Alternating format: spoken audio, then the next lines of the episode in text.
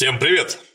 Сегодня мы поговорим о военно-исторической литературе и событиях, которые эта литература описывает. В первую очередь, конечно, о событиях 16-17 веков. Для чего мы пригласили знающего человека Николая Смирнова. Николай, привет. Привет. Рад тебя снова видеть. Взаимно. Ну, кто не понял, Николай занимается 16-17 веками глубоко. Так как он занимается ими глубоко, он постоянно в курсе того, что выходит на литературном нашем рынке, который посвящен описываемым событиям и временному отрезку. Поэтому удобнее всего об этом поговорить, например, с Николаем. Я некоторых книг даже и не знаю, я отвижу четыре штучки. Он принес зелененькую, синенькую, красненькую и еще какую-то. Ну, черненькую. Так, вот черненькой назовем. Черненькую назовем так. Итак, ну что ж, вот э, действительно, если, если говорить про копание глубоко, то я постарался подобрать э, литературу тех авторов, которых встретил на этой глубине. То есть именно кто тоже более-менее или наоборот более меня или менее меня, но занимается серьезно, э, издает достаточно хорошие книги, которые, с одной стороны, не стыдно и с точки зрения научной представить, и с другой стороны, написаны они, в общем-то, достаточно доступным языком. То есть там нету каких-то очень сложных там углублений в э, какие-то специфи... мелкую специфику. Э, это книги по военной истории, поэтому в первую очередь я считаю, книга по военной истории должна ориентироваться на историю непосредственно войн, сражений, на организацию армии, и этого здесь всего предостаточно. Я думаю, что для интересующихся э, военной истории 16-17 века, ну и вообще в целом русской военной истории, эти книги будут интересны. Вот. А сразу хочу сказать, что при, э, так сказать, подготовке этой подборки я руководствовался именно таким положительным моментом. То есть эти книги, которые, ну, естественно, я прочитал, мне они понравились, и я не буду останавливаться на какой-то там критике, что там упущено у авторов, что так неправильно, а, вот, потому что, ну, в общем-то, лучше здесь достоинство показать, чтобы вот э, приобрели или там посмотрели. Главный недостаток, тем не менее, я скажу, он один – это тираж. Это у нас сейчас у всех книжек научных да. такой недостаток. Беда. Вот э, тираж 500 экземпляров. Э, это класс. Это вообще. Класс. Ну, с одной стороны, конечно, все мы все понимаем и там и там требования издателей и так далее. Но вот э, совершенно очевидно, что в нашей стране существует не 500 и не 1000, и даже не несколько тысяч любителей истории, которые с удовольствием приобретут эту книгу. Ну, а многих просто действительно даже не знают. 500 экземпляров – это сразу по факту выхода из печати книга превращается в библиографическую редкость, сразу же. Да, да, и в лучшем случае э, надо ждать, пока кто-то отсканирует и вывалит в сеть, что, в общем-то, не очень-то и корректно, да, но, но уже поставить ее на полочку, да, скажем так, если эта полочка есть, уже вряд ли удастся, если вы вовремя там не, не сорганизовались, поэтому некие книги я случайно натыкаюсь, на некоторые там, э, ну, мне советуют, там дарят даже иногда, вот, но я стараюсь, конечно, книги по военной истории покупать. И я понимаю, конечно, что многим сейчас э, удобнее, и, кстати, для научной работы действительно удобнее пользоваться электронными вариантами. Конечно. Но тут можно привести такое аналогию. Мы же не ходим, э, в смысле, люди же ходят там в оперу, хотя прекрасно могут взять диск и послушать эту же композицию дома. Люди не ходят, люди ходят на футбол, да, хотя прекрасно могут посмотреть все по телевизору. Вот э, точно так же я считаю с книгами.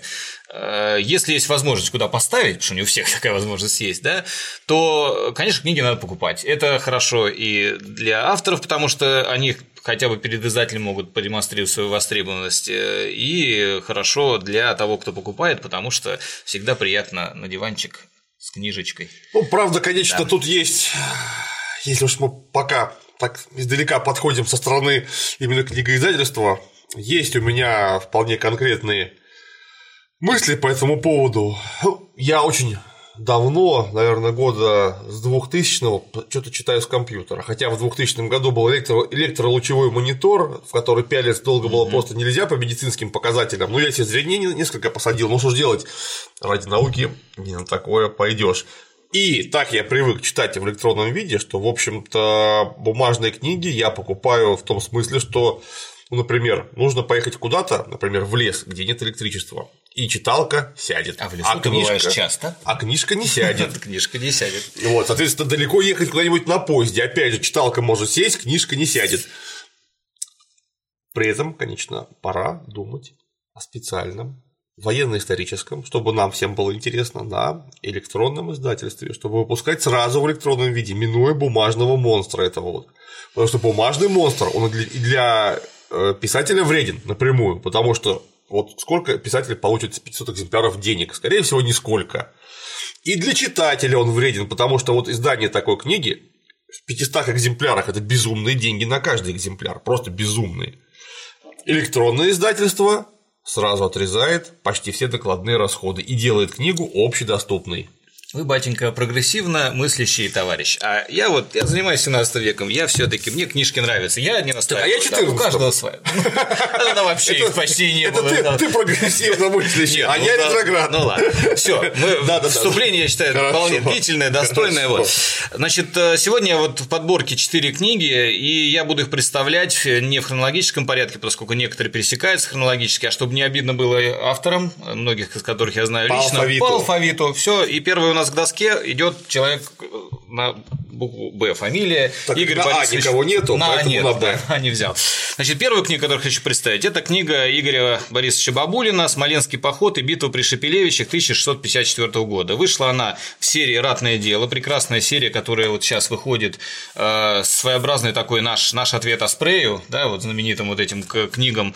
Э... Имеется в виду издательство Osprey Military английское, да, которое да, занимается выпуском журналов и книжек по военной истории. По военной истории, причем самые разные тематики, но ответ наш более масштабный, потому что все-таки в отличие от Аспрея, э, книги, выходящие в обратном деле, это все-таки научные работы, это не научно-популярные, то есть хорошо обеспечено источниками, э, присутствует справочный аппарат, все ссылки, все сделано по правилам. Хотя оформление типично аспреевское. Да, это вот журналы Humanitarms, э, Warrior и многие другие, вот там вот от цветная отсечка сверху, название, художественная реконструкция, название серии. Вот они все оформлены именно так.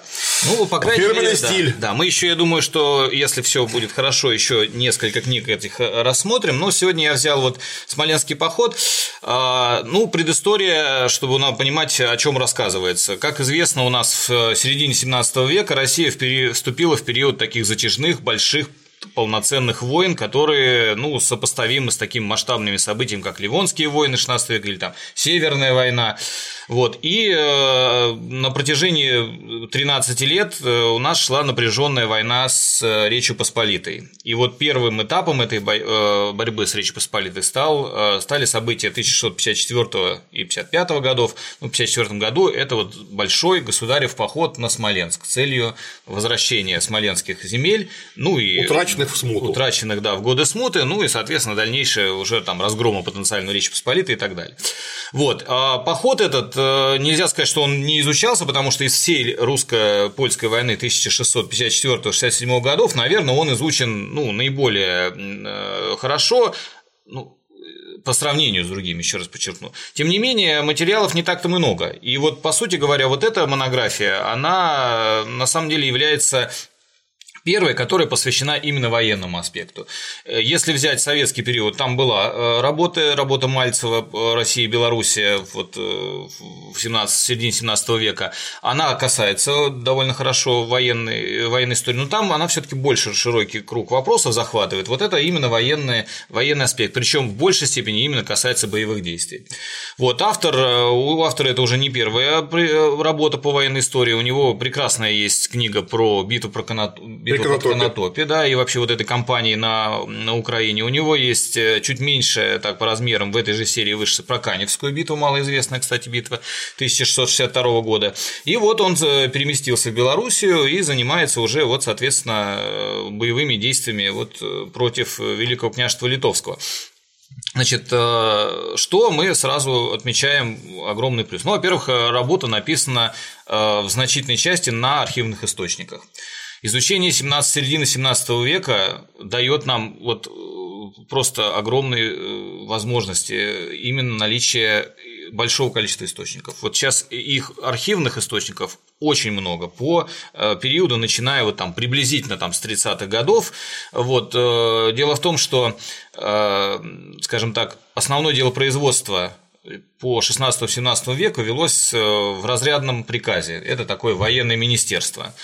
Министерство а, обороны, фактически. Ну, в общем, да. И э, в 1626 году значительная часть этого архива Сгорела. сгорела да, причем сгорела очень прям вот масштабно, капитально, и вот этот водораздел между э, до 1626 года и после 1626 года, он заметен. И вот количество источников, которые введено в научный оборот до этого периода, ну, их доля их по сравнению с архивными велика, а вот все, что после этого, наоборот, очень мало. И вот мы и возможности еще исследований сейчас огромное количество. И вот э, такой возможностью воспользовался Бабулин и последовательно, методично перебирал э, документы разрядного архива, касаемые вот этого Смоленского похода и всех сражений, которые последовали в ходе этого похода. Причем там этих сражений было немало.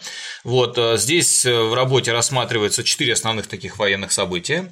Это бой у колодни, причем это такое стычка, в общем-то, да, э, сравнительно такая незначительная на пути к русской армии к Смоленску, да, еще до осады.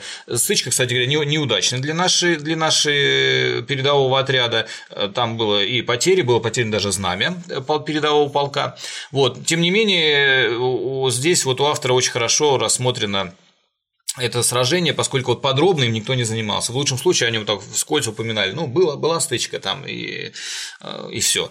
Следующее – это осада и э, капитуляция Смоленска, здесь там хорошо рассмотрено, и, э, и две, два сражения с главными силами Великого княжества Литовского под командованием Гетмана Радзивилла. Первое – это ну, условно закончившееся так в ничью, причем в литовской историографии в смысле, не в литовской, а в белорусской историографии традиционно считать как победа. Это Ну, естественно. да, да, бой под Шкловом. И второй эпизод – это действительно уже полноценная наша победа. Кстати, по сути, генеральное сражение вот этой этапа кампании – это битва под Шепелевичами, где русская армия нанесла поражение э, вот, армии Януша Радзивилла, заставила, отбросила их фактически в центральную часть Великого княжества Литовского и тем самым обеспечила э, спокойную осаду Смоленска, в ходе которой в итоге он и пал.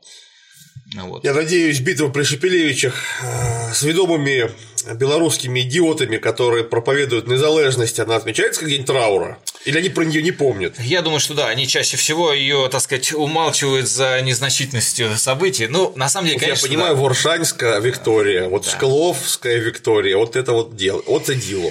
Ну да, но тем не менее, скажем так, нет, Шепелевичи, конечно, они отмечают, но при этом э, традиционная позиция, да, вот э, той стороны, что, конечно, это было задавлено просто гигантской массой. 80 там, тысяч москалей. Ну, приблизительно, там, конечно, не 80 уже, поскольку 65. все-таки, да, источники это есть, но, тем не менее, обычно говорят, что на литовскую армию навалилась и на армия, соответственно, там у нас две крупных таких полевых армии, это и князя Черкасского, и тут же и князя Трубецкого, вот, вот они объединились. Вот это как раз э, интересно посмотреть с точки зрения источника, сколько же действительно было э, значит, э, русских войск в этом сражении вообще во всех компаниях. Кстати, с той стороны э, действие, есть хорошая монография Бабетинского, это польский историк, у него есть компания про, книга про кампанию 1654-55 года, она есть в польском и в белорусском переводе. Ну, белорусскому ее читать, естественно, легче. Вот я читал белорусском, Я она- как раз тоже по-белорусски читал. да, она вот с той стороны описывает достаточно хорошо. То есть, э, ну, понятно, что Бабетинский имел доступ, э, имел доступ, конечно, к архивам нашим, но мало ими пользовался, ну, в силу об- объективных причин. А Далековато ездить. да, и далековато, и долго, ну и там все-таки их и изучать сложнее, поэтому в основном, конечно, он опирался на опубликованные источники, которых пока опубликовано маловато, прям скажем, для хорошего разбора. Вот, э, скажем, книга Бабулина эту, этот закрывает эту, э, вот, скажем, Пробел, да, пробел, который у нас пока был вот в, в этой в изучении войны. Что еще? Ну, чтобы не рассказать все, что а люди скажут, а что я буду покупать, и все вы про нее рассказали. Сплошные спойлера. Да, да, спойлера идут, конечно, но тут э, для, для спойлера достаточно в учебник истории заглянуть. Что еще можно отметить? Э, Книга, в общем-то, да, снабжена хорошим иллюстративным материалом. Здесь как и фотографии различных там видов вооружений, вот то, что все, все вы любите. И... Картинки-то посмотреть. Да, и картиночки, и рисунки есть э, наших современных художников. Вот, есть карты, которые, кстати, самим автором сделаны, и многие карты вообще впервые э, эти события демонстрируют. Не могу найти карту, естественно, как по традиции. Но, в общем, она есть, она даже цветная. Вот, еще одни особенности, кстати, этого автора. Я не скажу, что он придумал, но вот я у него впервые увидел такой подход. Дело в том, что количество изобразительных источников непосредственно э, того времени, оно невелико и, прям скажем, очень так схематично они изображены, там те же самые там рейтары, гусары или там стрельцы и так далее. А, и вот автор э, в своих работах очень часто прибегает к такому методу, он берет ваших коллег-реконструкторов да. Да, и помещает их туда в качестве вот некой иллюстрации к тому, как выглядели э, войны того О, времени. карта. Вот, кстати, карта, да, осада Смоленска, вот это впервые, да, и дальше вы на этой вкладке все эти есть э, карты, и Шепелевичи, и Шклов, и Колодня там есть. Вот, карта хорошая. Да, кстати говоря, Да. карты сделаны очень наглядно и хорошо.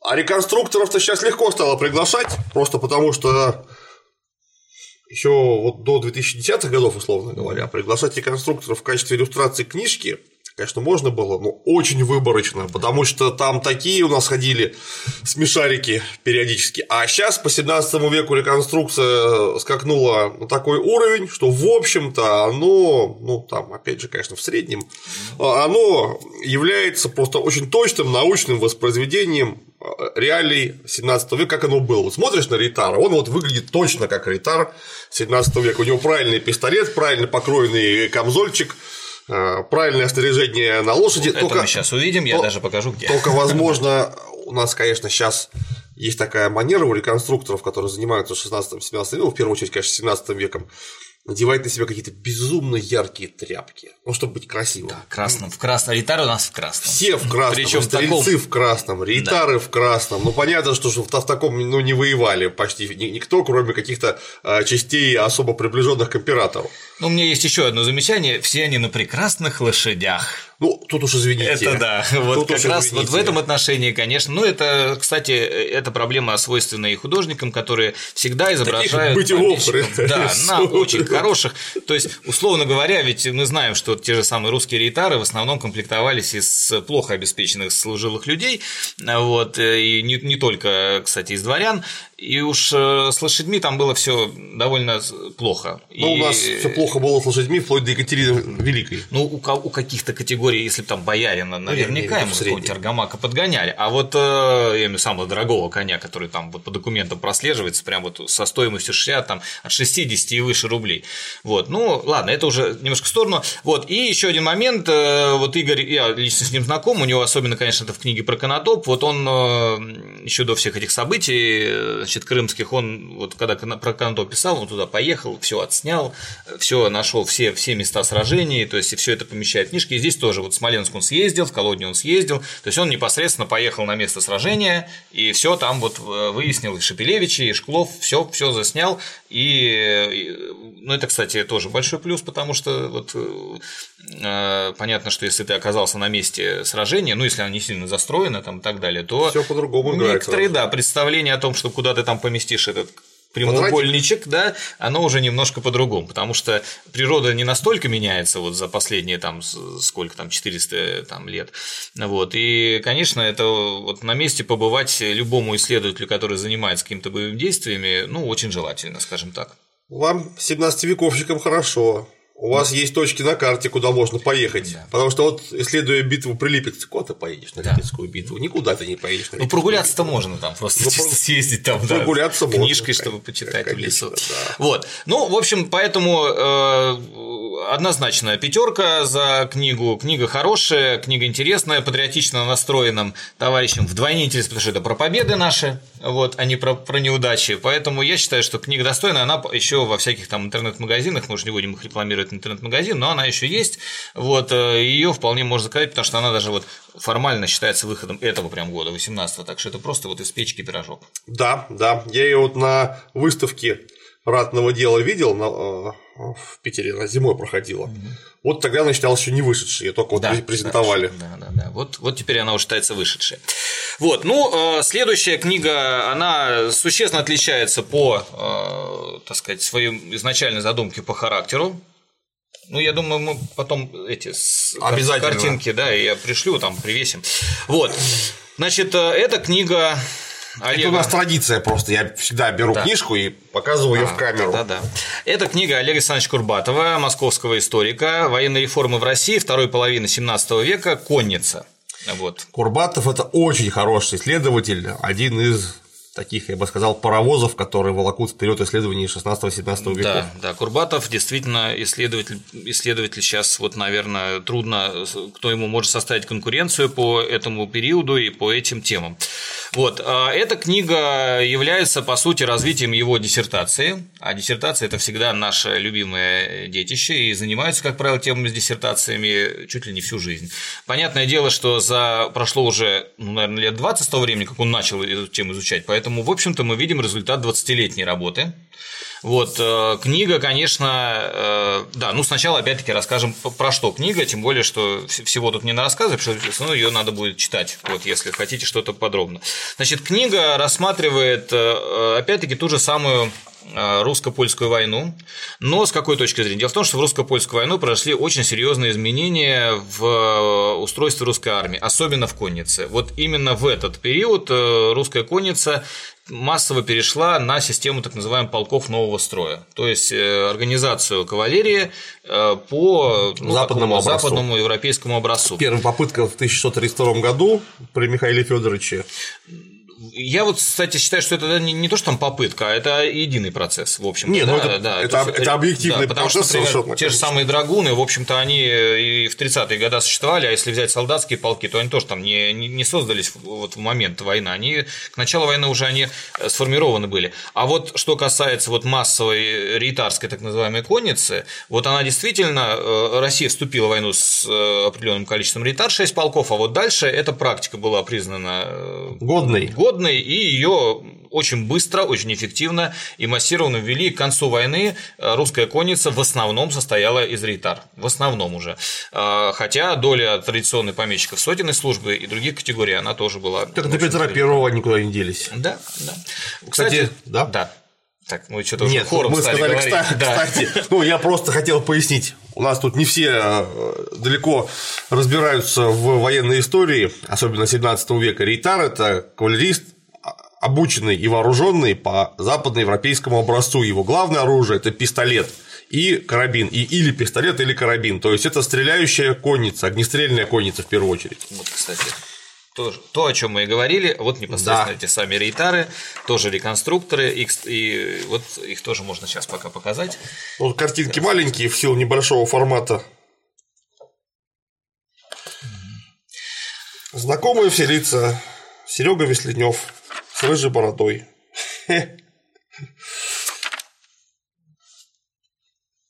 Ну, кстати, сам Олег тоже реконструктор, да, да, поэтому да, да, он да, да. знает, знает, что, с какой где стороны... и как, с какой стороны фотографировать. Конечно. Вот. А, что касается, вот еще раз, э, темы этих, этой книги, то здесь э, в основном охвачен период с конца 50-х годов э, до скажем так, до середины 60-х годов, когда произошли наиболее серьезные изменения, и рассматриваются эти изменения на примере одного из разрядных полков. Ну, это условно, если сейчас современный язык, то это условно такой что-то похоже на современные военные округа, да. Э, только э, с учетом того, что вот э, в период военных действий этот военный округ превращался в некое такое оперативное соединение. И вот одним из Бригадное. таких бригадного класса примерно так. Да, ну трудно, здесь вообще прямой аналогии, конечно, нельзя. Нет, применить, по, да. по функциональности это, конечно, примерно как бригада современная выступала. Ну, я бы, конечно, поспорил, но не буду. Вот, поэтому э, вообще Новгород, вот он берет новгородский разрядный полк. Это полк, который сформировался в основном за счет э, служилых людей разных, э, разных слоев э, северо-западного региона. В первую очередь, конечно, новгородских земель, но также вот э, Тверского региона, Псковского региона. Вот, и э, последовательно рассматривается, как она вступила, в, э, в каком виде конница вступила, в, в какие изменения произошли, вот, особенно в 1659 году, когда было проведено массовое переформирование конницы по э, образцам полков нового строя, и в дальнейшем судьбу прослеживает вот этих этих соединений.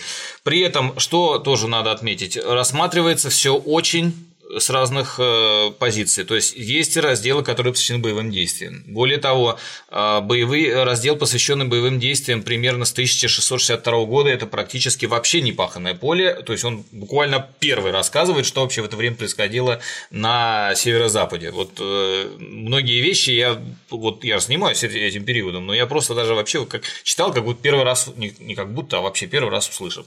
Вот он рассматривает опять-таки организацию, то есть какие категории составляли русскую конницу, как изменялось их соотношение, какая судьба была там служилых городов, имеется в виду помещиков, какие еще категории, допустим, там различные казаки, различные служилые люди, которые выставлялись монастырями и с церковных земель. Ну, в общем, э, очень, э, очень насыщенная информативная книга. Опять-таки, заметим два главных э, плюса не только книги, но и вообще работ Курбатова. Да? Во-первых, конечно, надо понимать, Курбатов – работник Российского архива древних актов.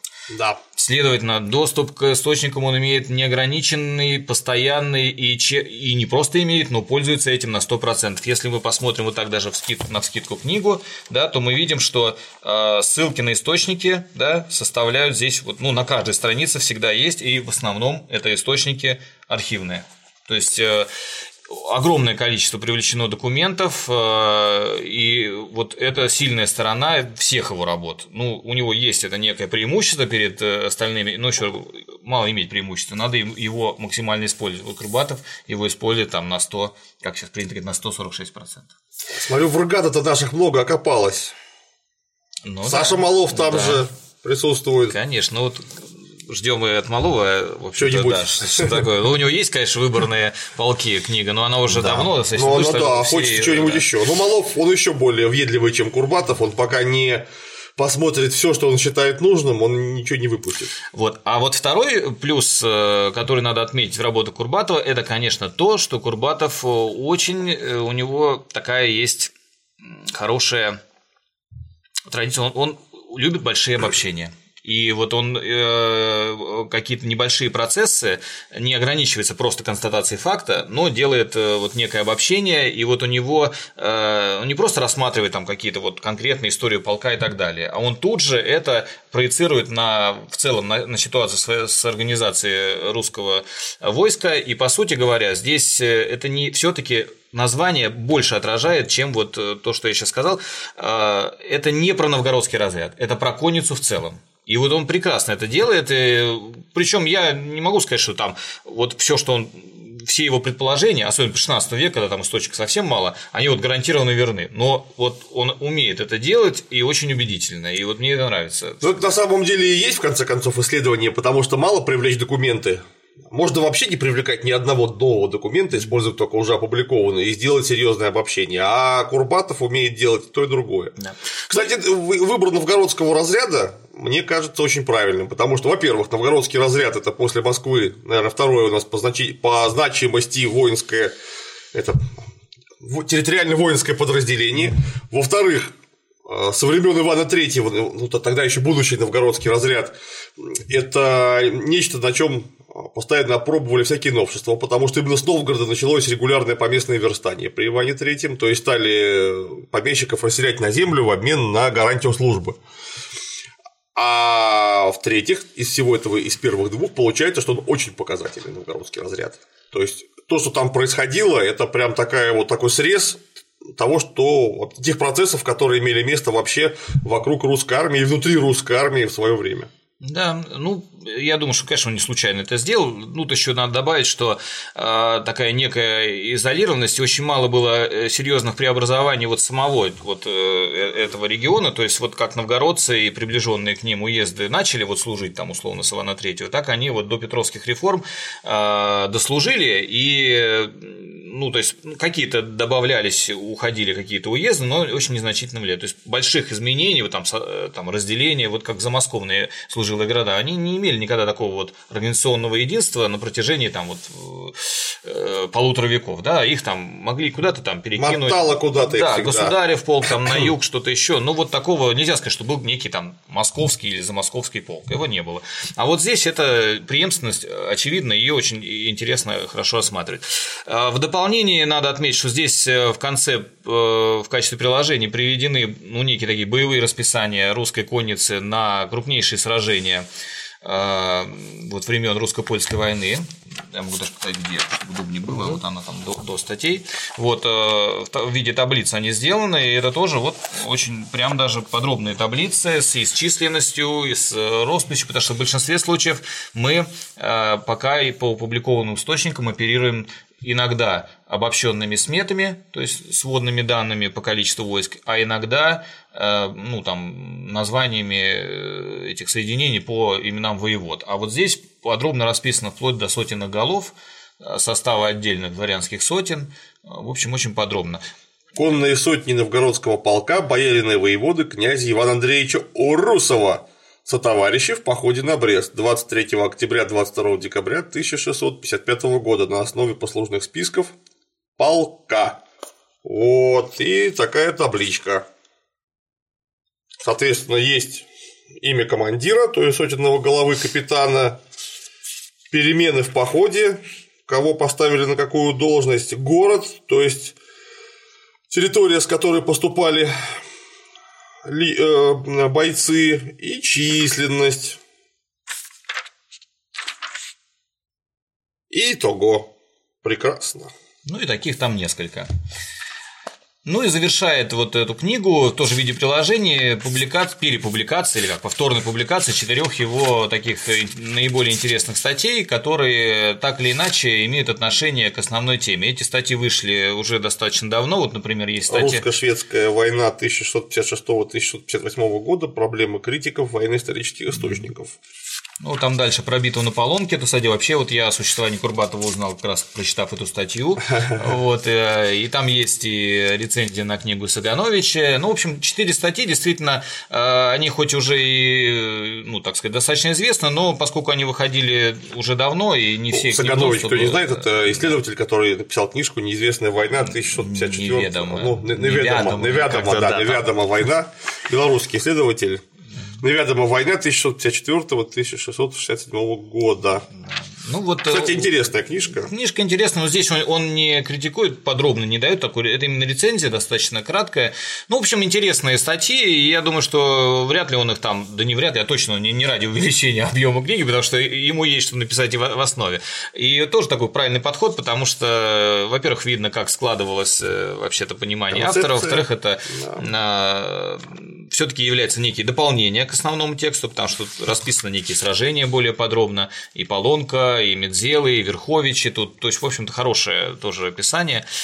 В общем, э, тоже однозначная пятерка, пятерка с плюсом, и такую книжку как раз приятно почитать, посмотреть, подержать в руках. Вот. И опять-таки э, отметим, что хотя это действительно полноценный, научный, вот во всех э, смыслах труд, написан хорошим, читаемым, доступным, понятным языком. Курбатов очень хорошо пишет. Единственное, что вот хочется как-то ему так посоветовать, как человека, который не только пишет научную литературу, но и художественную литературу, я пытаюсь донести годами до коллег из научного цеха, что нельзя писать абзацы, пока у тебя не устанет рука. Абзац длиной в страницу – это плохо, это фу, этого не должно быть. Это просто элементарно неудобно читать. Абзацы должны быть 2, 3, 4 предложения, не больше. Неважно, там закончился смысловой отрезок, не закончился, нужно давать отбивку. Чтобы была красная строка, новый абзац. Потому что вот эти вот вот это Курбатов это тоже очень любит. Я сам это в свое время, там, году в 98-м, 2000-м практиковал, что вот пока рука не устанет, понимаешь, вот ты гонишь строку, и у тебя абзац, три страницы, но это ужасно. Ну, поскольку я тоже пишу абзацы на три страницы, поэтому, да, скажу, будем пытаться исправляться. Нет, ну это на самом, это, это на самом деле uh, must be, просто как-то в императивном порядке, я бы просто, если был бы редактором, я бы заставлял бы людей эти абзацы делать, потому что людям, которые читают, визуально просто в глаза это очень плохо утаптывается. Вот. А так э, и исследователь замечательный Курбатов, и книга тоже хорошая. Вот Олег Курбатов, военные реформы в России, первая половина 17 века. Конница. Ну, а конница – это основа русской армии того времени, главная ее и мобильная, и боеспособная часть, поэтому, изучая конницу, изучаем всю русскую армию 17 века. Вот, теперь мы на сто лет назад отправляемся. От событий русско-польской войны 1654-67 годов и переходим к Ливонским войнам. И я не оговорился, я вот сторонник э, как раз концепции, что Ливонская война как э, единый процесс, вот как единое военное столкновение 1558-83 годов, это уже все таки устаревшее некое название, это слишком сложное явление, это цепь череда войн, Современники бы не, очень сильно удивились, узнав, что они участвуют в Ливонской войне. Да, да, особенно учитывая, что получается даже Россия как минимум участвовала в четырех войнах, да. и две из которых, в общем-то, почти выиграла. Одну только вообще выиграла, а вторую завершила вот э, конкретно русско-литовскую войну, если взять, да, последнюю, до объединения э, Литвы и Польши в единое государство. Ну, мы, по сути, это, в общем-то, тоже ее с успехом завершили. Вот Полоцк, Конечно. И, да, и закрепили за ним. Понятно, что все это были только перемирия, но опять-таки, если бы Ливонская война не продолжилась, ну вот Ливонские войны, то, в общем-то, все бы завершилось на очень мажорной ноте. Вот, поэтому. Ну, правильнее говорить, конечно, о как я люблю это называть, там, с каких-то дремучих лет войны за Ливонское наследство, ну, по аналогии с другими войнами, например, там, за Испанское наследство да, и так далее, потому что скончалась страна, ну, или была при смерти, конечно, скончаться-то и помогли, помогли, а именно Ливонский орден, ну, и соседи все вокруг немедленно начали внимательно приглядываться, когда же больной северо-западной Европы умрет, и можно будет порвать его наследство на куски. Ну а так как он все не помирал и не помирал, ему решили помочь и помогли. Эвтаназия такая самая. Да, да, да. да, он да, сам да, просил. Да, а вот. потом там над этим наследством сцепились, соответственно, Речь Посполитая, ну сначала Литва и Польша, а потом Единая Речь Посполитая Россия, Московское царство и Швеция. И Дания. И Дания. И Дания. Там полный набор. И войн там, э, ведь ли, война за Ливонск... войны за Ливонское наследство это не только войны с участием России. Там, Конечно. Понимаешь, что воевали э, все, и эта война борьба продолжилась, она ушла в 17 век. И, в общем-то, в 17 веке только э, хоть как-то там этот вопрос утрясли, а в 18 Петр I решил проблему кардинально просто забрал. Все, все забрал себе. Да, вот. Какое там наследство? Все, да, все себе забрал. Ну, все себе, про отеческие наши земли. Датчане-то вообще, конечно, э, подкинули свинью жуткую ливонцам в 13 веке э, запродав, основав сначала, понятное дело, Таллин, а потом этот самый Таллин с окрестностями продав в орден уже в XIV веке, потому что орден, ну, Ливонское ландмайстерство Тевтонского ордена в то время, это же был такой уютный мирок на редкость, а, куда поступали из Германии рыцари в основном а, из Рейна и Вестфалии. И они там образовывали таких два крупных землячества, которые, в общем, как-то друг друга уравновешивали, но вдруг им отвалилась здоровенная, ну, по тем меркам, здоровенная территория, населенная датскими дворянами, которые в гробу видели и рейнцев, и вестфальцев, и имели э, какие-то свои интересы и права. Пришлось с ними разбираться. А потом, когда Ливонский орден стал плохо себя чувствовать, датчане свой этот Далина, Таллин, датскую крепость захотели обратно. Ну да, и в общем-то очень активно в этом всем участвовали, причем на какой-то короткий срок они были и союзниками России. Но вернемся теперь, вот у нас получается две следующих книги как раз этим посвящены, и вот э, вы, э, да, выбор э, вот этих авторов, вот он тоже в русле того, что войны надо разделять между собой, вот не, не, не объединять это в единый, единое Прошу событие. прощения, автор да. Пинской, кстати, сейчас в Питере. Да? да? Ну вот он в Питере, в общем-то, вот Виталий Викторович Пинской, э, очерки истории Ливонской войны от Нарвы до Фелина 1558-1560 год. То есть, по сути, это и есть вот первая война э, Ливонская, которая завершилась э, военным разгромом Ливонии, захватом большей ее части нашими русскими войсками, и, соответственно, вот знаменует собой вот первый, первый этап вот этих борьбы за Ливонское наследство. Вот, а, как ни странно, несмотря на то, что Ливонскую войну, в общем-то, про нее все знают, везде она в учебниках изучается, вот каких специальных исследований в, в советское время, в дореволюционное время, по Ливонской войне не просто мало, их нет, вот по да. военной истории. И получается так, что вот сейчас только в 2018 ну, 17 году выходит, по сути, первая работа, которая вот этот период с военной точки зрения, ну, охватывает целиком. Конечно, это именно очерки истории Ливонской войны. Э, сам, сам объем этой, этой книги, он ну, не позволяет, естественно, все аспекты там организационные. Но вот военная, военная сторона здесь освещена, учитывая, в общем-то, такую достаточно скудость источников по сравнению с 17 веком, освещена очень прилично, очень хорошо. Написано тоже хорошим языком. Вот, и читать, ну вот она, кстати, самая зачитанная в итоге, потому что я ее в метро возил и все время читал. Кстати, вот он в э, Санкт-Петербурге, а Петербург это просто вот э, культурная столица, что было продемонстрировано в метро. Я еду в метро, читаю книгу. Молодой человек мне, простите, пожалуйста, можно посмотреть, что вы читаете? Ну, не кошелек просит, говорит, иди, возьми, посмотри. Берет книжку, кивает, потом достает мобильный телефон, открывает выходные данные, фотографирует, возвращает спасибо. Вот прям в метро подрезают книги по военной истории России. У меня точно такая же книжка, только в другом издании лежит. Сейчас в рюкзачке, я тоже в метро читаю. И третьего дня еду я в метро, культурная все-таки столица, и вижу, что напротив меня сидит молодой человек, который читает точно такую же Это он и есть. У нас один такой ездит по метро.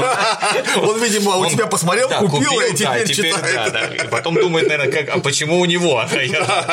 Слушай, ну а Вот надо, кстати, Пинскову сказать, что его книги читает просто вот больше, чем, наверное, не знаю, там, что у нас там читают, честно говоря, не знаю, другие люди. Которые... Больше Гарри Поттера читают. Больше, однозначно, больше Гарри Поттера, его там прочитали, читать нечего, вот читают очерки истории. Ну и после такой рекламы можно вообще ничего не говорить, но а, вот э, в качестве качестве таких э, моментов отмечу плюсовых, что э, все больше в исследованиях э, по ну, истории России все больше появляется документов, которые вот с той стороны расценивают. Сейчас уже, в общем-то, считается не очень, так сказать, камильфо. камильфо, да, не использовать иностранные свидетельства и взгляд с той стороны. Вот у него здесь то, что то, то до чего он дотянулся, это использовано, поэтому здесь э, взгляд со стороны тех же самых вот используются ливонские хроники и другие там документы, поэтому там же э, Кенигсбергский тайный архив целый есть, где да, все это освещено с той стороны. Как показал, конечно, как показала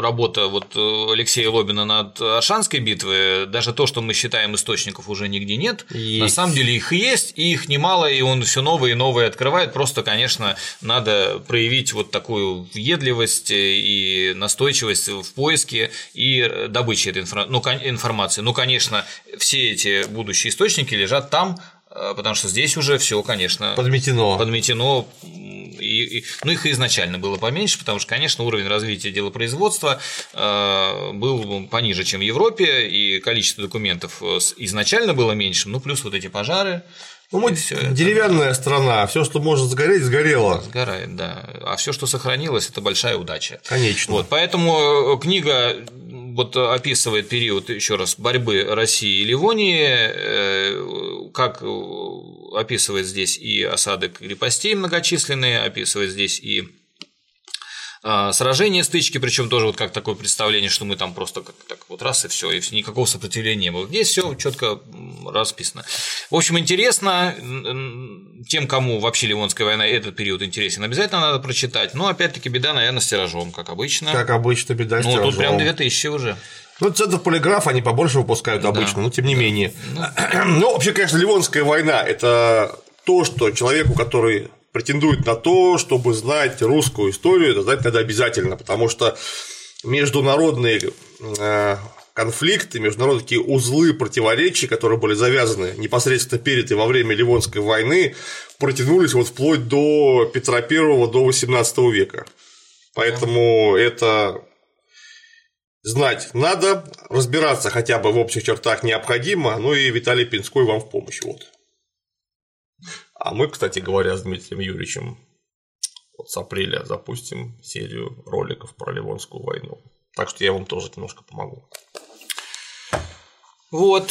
Ну и четвертая книга – это, э, скажем так, взгляд с той стороны. Э, это книга белорусского исследователя э, Андрея Николаевича Янушкевича «Ливонская война. Вильна против Москвы. 1558-1570 год». То есть вот здесь больше упор делается на, на скажем так, второй период, когда уже Ливония была повержена, но э, целиком ее э, присоединить к русскому государству не удалось, и в борьбу вступили уже вот сторонние силы. И это привело, вот, по сути говоря, к последней русско-литовской войне. Хотя, конечно, уже Польша там принимала уже очень активную часть, но она и раньше-то не игнорировала наши заварухи.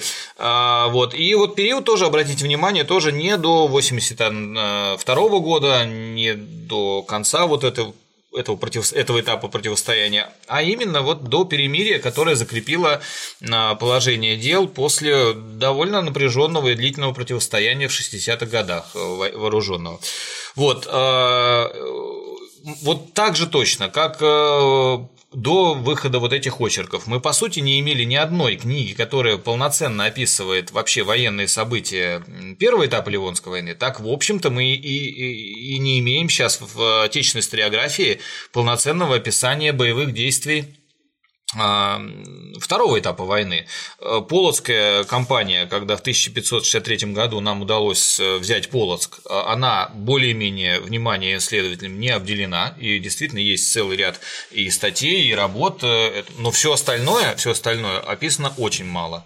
В отличие от нас, наша историография, белорусская историография, конечно, борьба за Ливония, борьба за Полоцк занимает очень большое место, там много исследователей, и вот эта книга, конечно, конечно, является лучшей вот на данный момент то, что имеется в белорусской историографии, и в силу отсутствия у нас подобное, да, по сути, лучше, что имеется в историографии Вообще. доступной, да, она еще на русском языке, пере... я, кстати, не знаю, он переведенная или он писал на русском, не могу. Не в курсе. Наверное, все-таки она переведенная, вот, э, потому что я не знаю, ну, наверное, все-таки он на белорусском писал.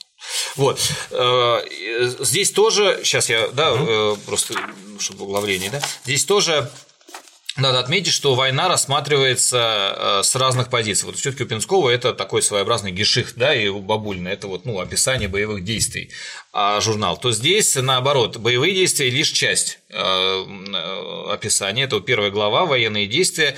И если само взятие Полоска, так сказать, ну, уже ничего там нового, может, и не откроешь, то вот в последующих событиях, там, Ульская битва и вот последующие бои, здесь достаточно интересно, с очень большим привлечением большого количества источников вот не, не из русских архивов. Вот. А дальше у нас есть прекрасный, на мой взгляд, э, обзор Организации Вооруженных сил Великого княжества Литовского. То есть мы видим картину, э, как, как было устроено войско, противостоящее нам, причем с и вопросами по численности, и по организации, по боеспособности. Мы видим финансово-материальное обеспечение участия Великого княжества Литовское э, в этой войне. И вот это тоже очень такой момент важный. В... Я думаю, что это следующий этап изучения вообще русской военной истории тоже наступит в этом отношении. Сейчас пока у нас финансово-материальному обеспечению и русской армии уделяется очень мало времени, мало внимания, а очень зря. Потому что огромное количество вот проблем, которые мы испытывали, не, так сказать, э, отсутствие там каких-то больших побед может быть связано именно с этим. Не может быть, а точно связано. И вот этот вопрос изучать нужно. И вот, кстати говоря, вот Янушкевич это вот отдельной главой выделено финансовое обеспечение. У них... Как же без финансового обеспечения это? Господи, понятно, что если у тебя есть 100 долларов, ты не наймешь 100 рейтар, ты наймешь одного. Вот. И из финансовых документов, а это документы, в которых врать себе дороже, поэтому они обычно очень э, подробные, э, огромная информация именно для изучения военной истории скрывается.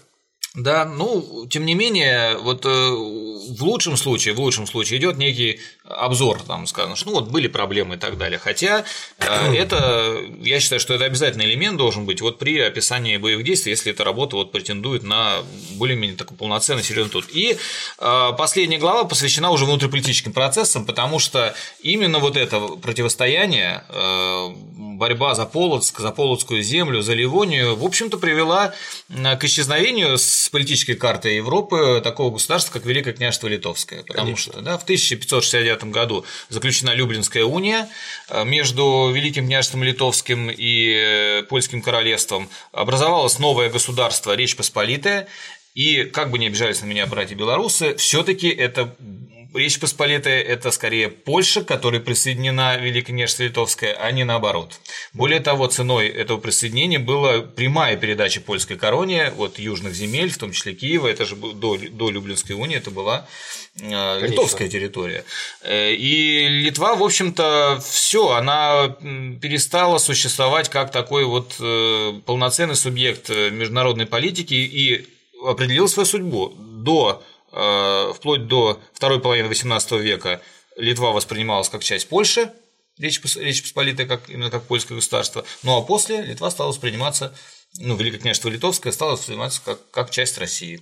И все, в общем-то, это государство уже вот э, в полноценном виде. Субъектность утратила. Да, всякую. она не восстанавливалась э, на наследство, условно, да, вот историческое наследство Великого княжества Литовского претендует сейчас как и Литва, так и Белоруссия, но надо признать, что, конечно, Белоруссия имеет больше оснований, все-таки это, э, ну, именно они являются такими прямыми наследниками, несмотря на название, да, что хоть и называется Великое княжество Литовское, но. Ну, в. Великое княжество Литовское и русское. И более того, судя да. по всему, в XIV-XV, а даже в начале XVI века, ну, конечно, в начале XVI века уже нет, но в XIV-XV веке был большой вопрос, вокруг чего будут собираться русские земли, вокруг Москвы или вокруг Вильна. Да, Потому что Литва имела все шансы стать точкой объединения, точкой собирания вообще русских земель. И, в общем-то, она и начала этот процесс очень уверенно. И, по большому счету, общее количество русских земель ведь в составе литовско-русского государства оно, по сути, равнялось всем оставшимся, которые оставались под э, тогда еще властью Золотой Орды.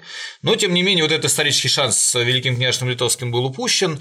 Э, Э, по объективным причинам в том числе. Ну и, в общем-то, мы видим, что вот финал этого государства, хотя, конечно, определенную долю, долю именно суверенитета, определенные права они сохраняли в составе э, Речи Посполитой, все-таки это была некая такая вот э, ну, трудно даже подобрать аналогию, но у них был, оставались и свои вооруженные силы, и своя, своя Ну, это все-таки конфедерация. Хотя не рыхлая конфедерация, но конфедерация. Да. Потому что даже король Польши еще со времен Киевской унии не был королем Литвы, он был великим князем литовским и королем польским.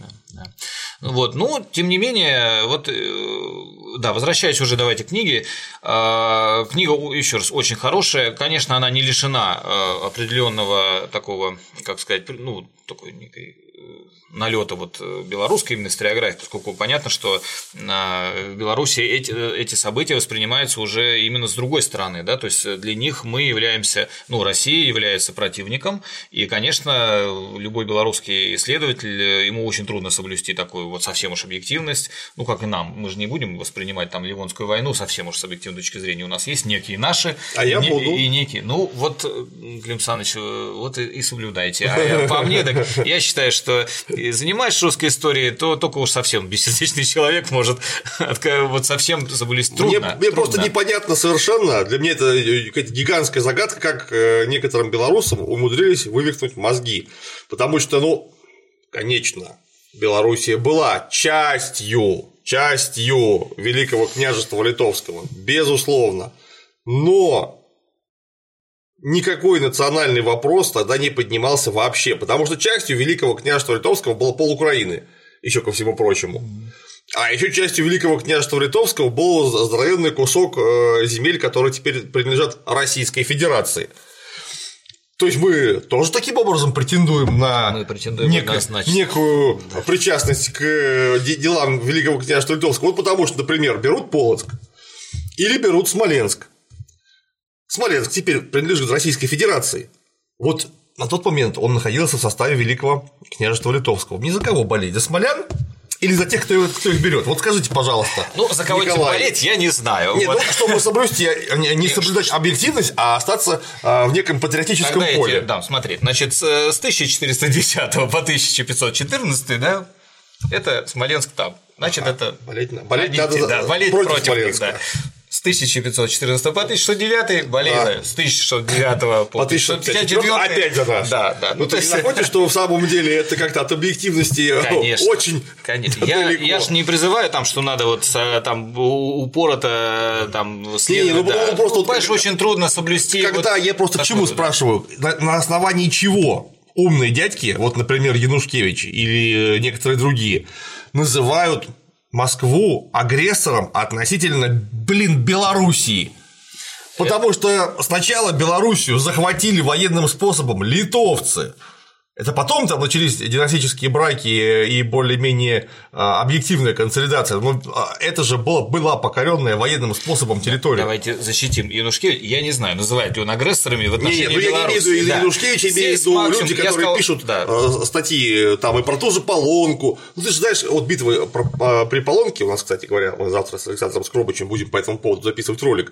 Битва при Полонке даже воспринимались натурально совершенно как акт героической перемоги над, моск... над э, москальской агрессией. Это да, хотя там э, участие, скажем так, роль литовской армии, ну, мягко скажем, да, не, не определяющая. Это, конечно, там польские гусары выиграли. Да, без э, дивизии Чернецкого, там польская, в общем-то, ну, там победы бы не было. Кстати, как и Орш. Мне другая история больше нравится. Мне всегда нравится, когда идет очередной юбилей, годовщина битвы под Орш 1514 года, все время эти картинки начинают лезть там. Помни, Москаль, Москаль да, Литвинский клинок сапог, не Или клинок он а там. То сапог, ну, то сапог. Ну, главное, что. Ладно, я хорошо, мы, может, может, и пометай, но ты хотя бы покажи там, ну, там, Москву 1612 года, да, что вот, вот там действительно там, условно, литвинский сапог, где-то стоял. Да. Но битва в Адоше это же сражение проигранной войны. То есть, в итоге, что напоминать, мы вообще Смоленск э, забрали по, ну, в общем-то, по, по итогам этой, этой, этого сражения, ну, не сражения, а по итогам этой войны. Ну, то есть, ну, как-то не очень вяжется. Это все ну, равно, там... что там, да, там мы там какой-нибудь там я даже трудно аналогию представить, где мы вот откровенно там русско-японскую войну и будем там э, варяг какой-нибудь и говорит, помни, японец, как мы тебя в русско-японской Он помнишь, гоняли. мы тебе в правую башню Да, право, вот это помни наш сапог. Вот так. Нет, на самом деле, учитывая, что на Оршу, наверное, две трети э, численности было представлено поляками и польскими наемниками. Ну да, это тоже без, без Польши не обошлось. Вот э, есть сражение, кстати, вот гарантированно только одно сражение я могу назвать, которое вчастую выиграна именно литовцами. Это Ула. Вот да. битва под Улой, да. вот она вот исключительно, э, ну или в подавляющем большинстве литовцев, все остальные наши крупные поражения без поляков либо не обошлось, либо без существенного влияния, либо это просто были поляки, например, там Клушина, так точно. да, Орша, потом этот, ну, Чуднов вообще понятно там, а, ну, то есть все, все серьезные такие поражения, ну, это и понятно на самом деле, да, все таки это союзники, без которых э, трудно было им с нами вот бороться. Все-таки мы не, далеко не самый слабый противник, скажем так. И хорошо, что они у них были. Для них хорошо. Вот. Но здесь, еще раз говорю, здесь есть э, просто для человека, который читает, может быть, будет резать э, глаз, там, ну, вот там опять это про. Патриотическая про... риторика, псевдопатриотическая. Да, про Улу, допустим, там будет написано, сколько нас там опять там тьмочисленной рати. Хотя он пытается сказать, ну да, наверное, все-таки есть некое э, преувеличение, но не может еще вот сказать, что да, было-то примерно столько же, сколько и литовцев. Или там, допустим, то, что вот, ну, меня, мне сразу режет глаз, но я тоже все надо прощать, если книга хорошая, а книга хорошая. Вот и такие вещи можно Прошу прощать. прощения, Ула, сражение при Уле – это сражение, которое имело место после взятия Полоцка в 1500 64. Да, да, да, это считается, что э, негодяй э, Курбский а, ну да, что Негодяй да. Курбский, убежав э, на ту сторону, слил информацию, после которой мы проиграли, э, из-за которой, из-за чего мы проиграли битву при Уле. Выдал диспозицию, численность войск, ну, это уж, да. Это, Но это считается. Это, это... это не знаю даже уже кем считать. Вообще, конечно, такая легендарная уже. Не, ну все равно, да, сбежал да. он примерно в это время. Сбежал в это время. То есть проблемы тогда, в общем-то, начинались. Вот, э, вообще перелом, по сути, в войне не произошел, но это такой первый, может быть, звоночек был. Так вот, я к, к чему? Что, что режет э, глаз? Вот, например, ну, он называет э, так сказать, участников с нашей стороны, с стороны русского государства, московитами. Вот я не очень понимаю, ну зачем? Вот просто даже, ведь это же совершенно очевидно, вот только что буквально вот сейчас, э, в последние годы, выдуманный термин, который вот э, пытаются сейчас ввести как исторически. Ну почему называть московитом? Никакого отношения. Уже середина 16 века, вторая половина 16 века, какие московиты? Это уже при Иване Третьем, уже с момента создания русского государства, уже называть московитами, вот жители этого пространства, уже очень большое натяжение. Э, потому что, ну, например, вот новгородцы, вот они до 1578 года новгородцы, а потом раз и московиты, они бы очень обиделись, если бы их назвали московитами. Резко, а, а московити. А московити. Или жители, вот опять к, к, к Смоленску, да, после 1514 года они раз и стали московитами. На время, до 1609. Ну да, да, то есть как бы, а, а, ну иногда, ладно, я не знаю, Янушкевич все-таки занимается 16 веком, ну пусть он там, он может хотя бы сказать, что ну да, так их называли в Европе. Ну мало ли как в Европе там называют, нас и там и самоедами, и, и там… Песеглавцами. Песеглавцами, да, но мы же не будем это научную книгу вставлять. Но вот а когда по 17 веку мы сказать называть, ну да, мы уже до Тихого океана вообще-то дошли в 17 веке. И все московиты. И все московиты, да, конечно, да, конечно. То есть, вот. О, у нас с Ивана Третьего начинает быть в ходу название страны Руссия, а потом Россия на окончательно греческий манер. Ну, мы же греков сюда переволокли да. э, при Иване Третьем в промышленных масштабах, а греки нас называли Россия вообще с X века. Ну и потом, надо же, мы же все-таки не занимаемся изучением современной истории, мы уже знаем, чем все завершилось. Гру- да. Грубо говоря, мы знаем, что э, государство Россия, которое в итоге таковым стало, вот оно тогда именно и создавалось. И вполне я не вижу никакого ущемления там, прав э, там, белорусов, украинцев, э, что мы уже это будем называть там, там, русско-литовской войной. Ну, ну, ну уж не московско-литовской. Московско-литовское – это противостояние времен Ольгерда. Конечно. Вот Дмитрий Иванович Донской, московский князь, Ольгерт, великий князь литовский, без вопросов. Москов, уж рус, не, не русско-литовская война. Поскольку это разборки двух князей, двух государств, которые имеют свои столицы, свои названия. Ну вот уже, да, вот в Ливонской этой войне, ну у нас уже все, Казань вообще Астрахань, Астрахань, это тоже да, московиты. Конечно, конечно. Тоже уже, наверное, обиделся. Уже Иван Грозный, белый царь. Да, Семен Бекбулатович ему сказали, ты московит. Он вообще-то я, так? да, не московит, у меня в паспорте другое написано. Вот. Но это все, конечно, так, э, ирония. Э, Еще раз, книга прекрасная вот по э, вот, насыщенности и по охвату вот этого периода. Если интересно изучать Ливонскую войну, Ливонские войны и вот этот период, обязательно надо ее прочитать. Тем более, пока, еще раз говорю, мы на вот такую книгу наша отечественная историография ничего еще не ответила. Ну, ответим. Так Никуда точно. не денемся, естественно. Да, да, да. Вот, ну, на этом я сегодняшний такой обзор э, хочу завершить. Еще раз, э, вопреки передовым слоям общества, э, все-таки скажу, что книги надо читать и в бумажном варианте тоже. Вот э, эти книги конкретно, если вам интересна русская военная история, лучше не просто дождаться, пока их кто-нибудь вывалит в сеть, а прямо сейчас и даже заказать и купить. И пока они есть. Пока есть, да. Потому что э, их скоро не будет. Может, их, кстати, уже и, и нет. И сейчас я так говорю, а э, уже и все, все раскупили. Ну вот Шепелевич да. я видел на Озоне. Шепелевич, я специально посмотрел сегодня, это все есть вот в разных интернет-магазинах, пока это есть все. Вот. Но все, все же у нас конечно, как говорится, и поэтому... А переиздания вы потом не дождетесь. Не дождетесь, да. И ну, некоторые переиздания, может, уже и не нужны будут, потому что авторы двинутся дальше, и понятное дело, какой смысл переиздавать. Не, ну там, как? Да. Куп, куп, чтобы все купили, например, очерки Ливонской войны, третье издание. Ну, мне кажется, что Пинской, он человек у нас такой плодовитый, он уже там через два года напишет большой какой-нибудь очерк, и это уже будет не нужно. Возможно. взгляд. Ну, пожелаем ему, скажем да, так. пожелаем да? Виталию Пинскому еще больше плодовитости творческой. Да, да. Вот, ну, вот я на сегодня то, что хотел вам доложить, доложил. Вот, а дальше посмотрим, как это все будет э, оценено нашими слушателями. Если будет оценено хорошо, то, может быть, в ближайшие там месяцы еще что-нибудь новинки какие-нибудь подтащу. Прекрасно. Спасибо, Николай. Пожалуйста. Парни и девчонки, читайте хорошие книжки. Это важно, блин. Читая книжки, мы затачиваем оселком инструмент познания, то есть наш мозг. О как. А на сегодня все. Всем пока.